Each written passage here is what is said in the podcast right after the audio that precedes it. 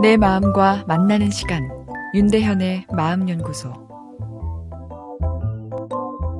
웃으면 복이 와요. 사실일까요?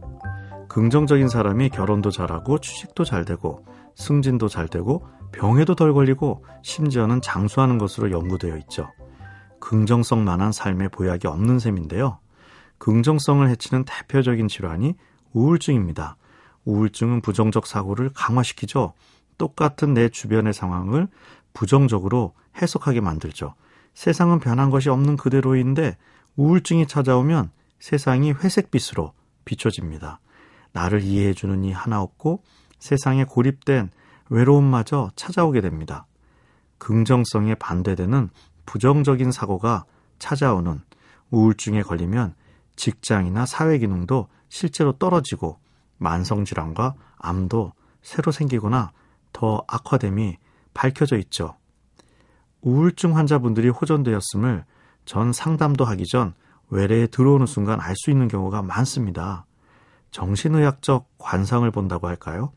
얼굴이 환해 보이고 최소 3년에서 5년은 젊어 보이시죠? 얼굴은 마음의 창이라고 하죠. 미간의 주름이 대표적인 스트레스 주름이죠. 스트레스, 우울감으로 마음이 편하지 않으면 그것이 자동으로 얼굴에 드러나죠. 얼굴을 찡그리게 되는 것입니다. 우울증이 호전될수록 미간의 주름이 접히는 정도가 줄어들었다는 연구도 있습니다. 또 다른 재미있는 연구 결과도 있는데요. 일본의 한 피부과 선생님이 시행한 연구입니다. 우울증 환자한테 보톡스로 주름을 펴주었더니 우울 증세가 감소했다는 연구죠. 정신과 의사가 우울증을 치료해 피부를 젊게 만든다고 연구를 하니 피부과 의사는 피부를 젊게 만들어 우울증을 해결했다. 이렇게 서로 경쟁하는 모양이기도 한데요. 표정은 신경을 통해 조정받게 되죠. 뇌의 감성 시스템에 걱정의 주름이 펴지면 얼굴의 주름도 펴지는 거죠. 반대로 얼굴 표정을 피면 역으로 신경을 통해 감성 시스템을 자극해 마음의 걱정 주름도 펼 수 있다는 이야기인데요. 웃음 치료라는 것도 있죠. 웃을 수 없는 상황. 예를 들어 암 환자분들에게 억지로라도 웃는 활동을 시키면 기분이 좋아지고 이것이 면역 시스템을 강화시켜 암 치료에 도움이 된다는 내용입니다.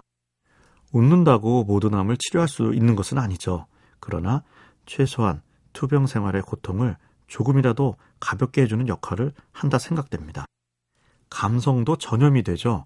웃는 사람을 보면 내 얼굴도 그 얼굴을 모방해 웃게 되고 결국 내 감성 시스템에도 긍정적인 영향이 찾아오는 거죠. 날씨가 추워지다 보니 얼굴을 찡그리기 쉬운 계절인데요. 이번 주말엔 내 주변의 소중한 사람에게 smile 서비스를 해주면 어떨까요? 윤대현의 마음연구소. 지금까지 정신건강의학과 전문의 윤대현이었습니다.